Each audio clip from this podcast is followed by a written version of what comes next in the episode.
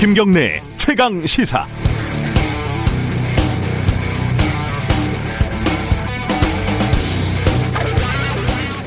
금요일과 주말을 지나면서 정부 여당의 기류가 좀 바뀐 게 사실입니다. 북한의 통지문에 김정은 위원장의 사과, 대단히 미안하게 생각한다는 말이 포함됐기 때문인 것 같아요. 이인영 통일부 장관의 말에 따르면 매우 이례적이라는 거죠. 북한 규탄 결의안 채택은 어, 국회에서 무산될 것 같고 긴급 현안 질의도 채택이 안 될 것 같습니다. 지금 분위기를 봐서는요. 청와대는 김정은 위원장과 사건 전에 어, 주고받았던 친서를 공개했고 유시민 작가는 김정은 위원장을 계몽군주에 비교를 했습니다. 이 같은 대응들의 기저에는요, 지금 남북 관계를 최악의 상황으로 가도록 내버려 두면 당분간은 아무것도 할 수 없다. 이런 위기감이 분명히 깔려 있는 것 같습니다. 그 위기감은 아마도 사실일 가능성이 높겠죠. 규탄 결의하고 비난해봤자 실익은 크게 없을 것이고, 장기적으로는 남북 관계의 끈이라도 잡아놓는 게 더 현실적으로 이득이다. 이런 판단일 수 있을 겁니다. 그런데요. 그러면 이 사망한 이 사람은 어떻게 되는 건가요? 그냥 이대로 빚 때문에 월북하려다가 북한군이 규정에 따라 발사한 총격에 사망한 것으로 그냥 끝나는 겁니까? 아무 문제가 없는 건가요? 어, 국가는 국민의 생명을 보호하는 것이 첫 번째 의무입니다. 만약에 국민의 생명이 문제가 생겼을 경우에는 국가는 기민하고 적절하게 대처해야 하며 그 책임을 단호하게 물어야 합니다. 더구나 어떻게 사망했는지조차 논란이 계속되고 있는 상황에서 긍정적인 평가가 나오고 전화 위복까지 얘기되는 것은 속도가 좀 빠르다, 지나치게 빠르다 이런 느낌입니다. 9월 28일 월요일 김경래의 최강시타 시작합니다.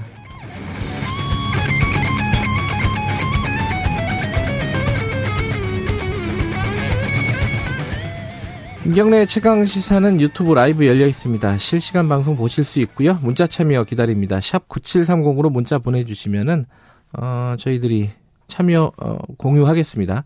짧은 문자 50원, 긴 문자는 100원이고요. 스마트폰 콩 이용하시면 무료로 참여하실 수 있습니다.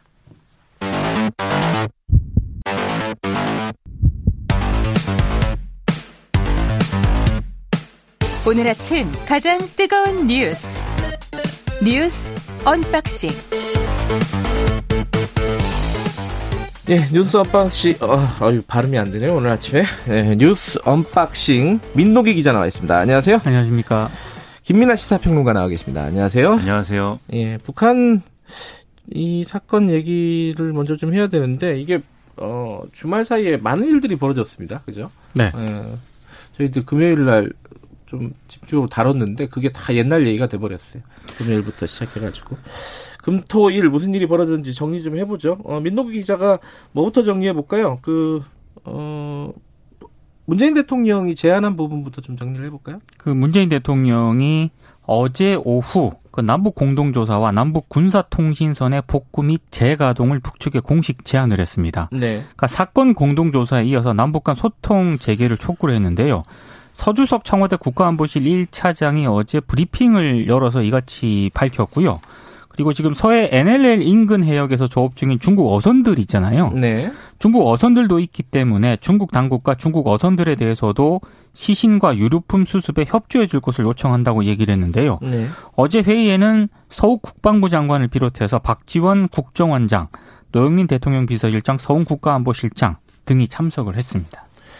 어, 지금까지 대통령이 어, 여기 사건에 전면으로 나서지 않는 분위기였는데. 그렇습니다. 예, 어제부로 이렇게 사건에 전면으로 나선 것 같은데, 이게 이제 상황이 심상치가 않다고 생각이 된 거겠죠.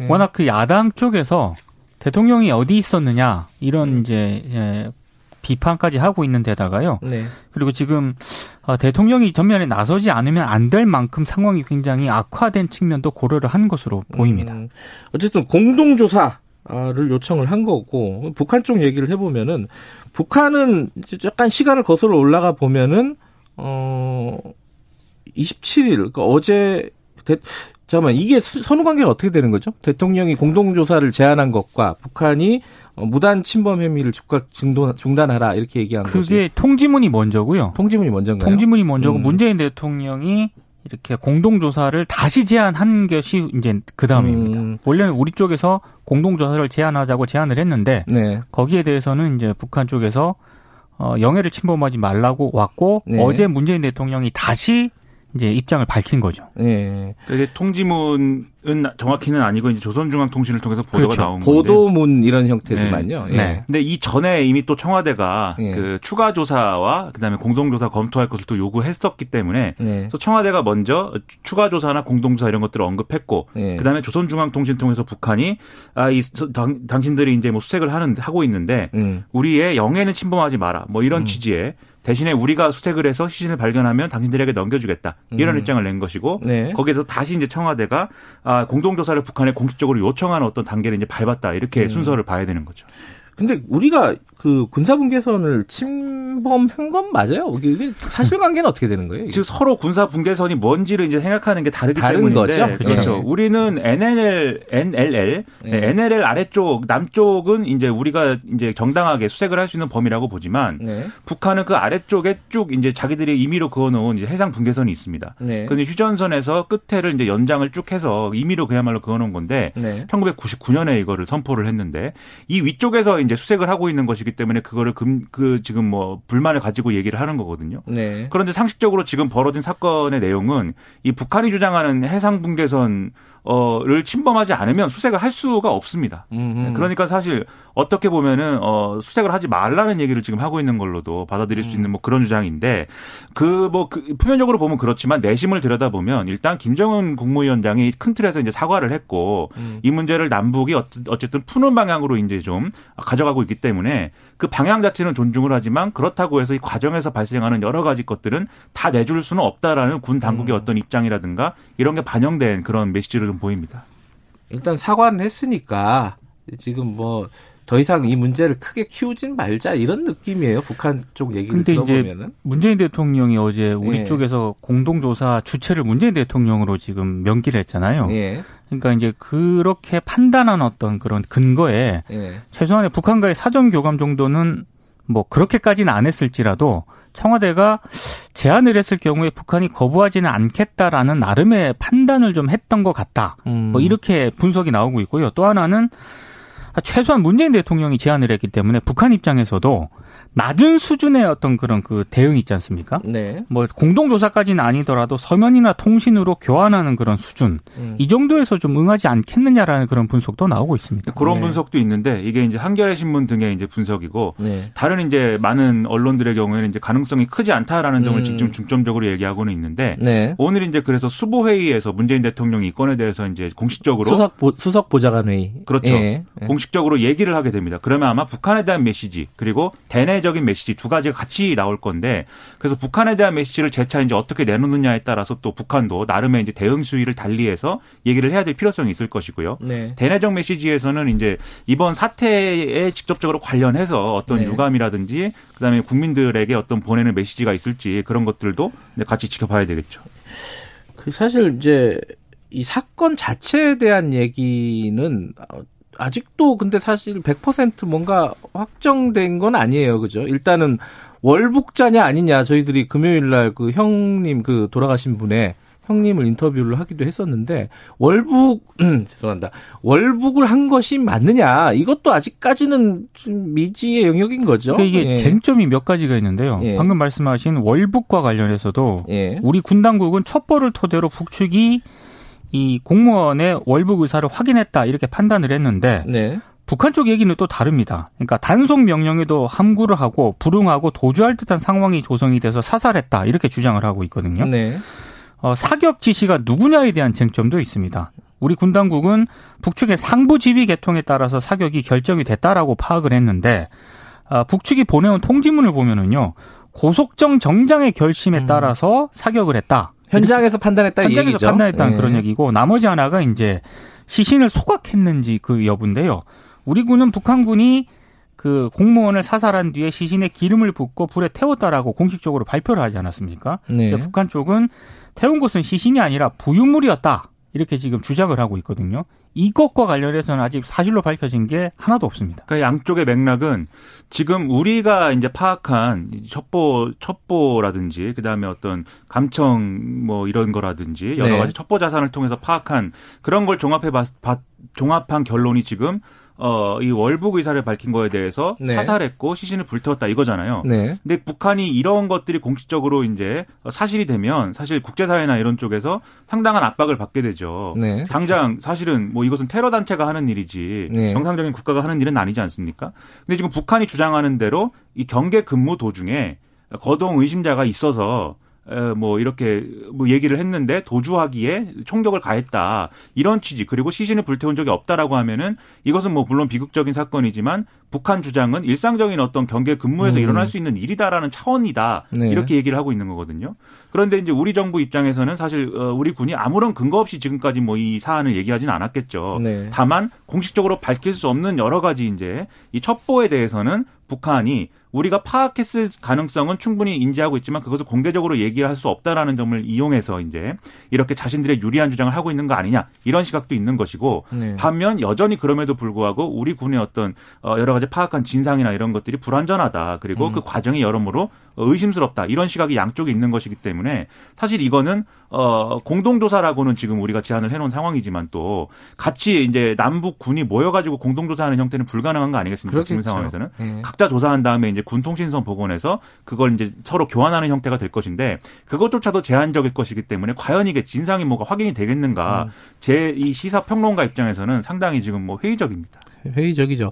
그 도대체 여섯 그리고 만약에 북한 얘기가 맞다면은 그 일이 여섯 시간 동안 벌어졌다는 건 이해가 되지 않는 일이고요. 그렇습니다. 굉장히 짧은 순간에 벌어져야 되는 일인데 이건 굉- 여러 차례 서로 간에 의사소통이 있었다는 얘기인데 여섯 시간이면은 잘 이해가 안 되는 측면이 여러 가지가 있습니다. 어찌 됐든 간에 이 부분에 대해서 정치권 움직임을 보면은 어좀 이 더불어민주당 쪽에서는 신중론 이런 식으로 좀 선회했다 이렇게 볼 수 있는 건가요? 그러니까 김정은 위원장의 사과 소식이 알려진 이후에 네, 아, 신중론으로 선회를 했다고 보면 될 것 같고요. 네. 그 더불어민주당이 어제 대북 규탄 결의안은 찬성을 했거든요. 원래는 원래는 예. 찬성, 아 원래 찬성을 했는데 지금도 찬성하고 있고요. 네, 근데 예. 야당이 요구하는 국회 본회의 긴급 현안 질의에 대해서는 거부하겠다는 그런 뜻을 분명히 밝히고 있고요. 네, 그러니까 더불어민주당은 이건 상임위에서 사실관계를 확인하면 된다 이런 입장이고 네. 반면에 이제 국민의힘 같은 경우에는 정부를 상대로 긴급 현안 질의를 개최해야 한다라고 주장을 하고 있고 어제 더불어민주당이 반대를 하니까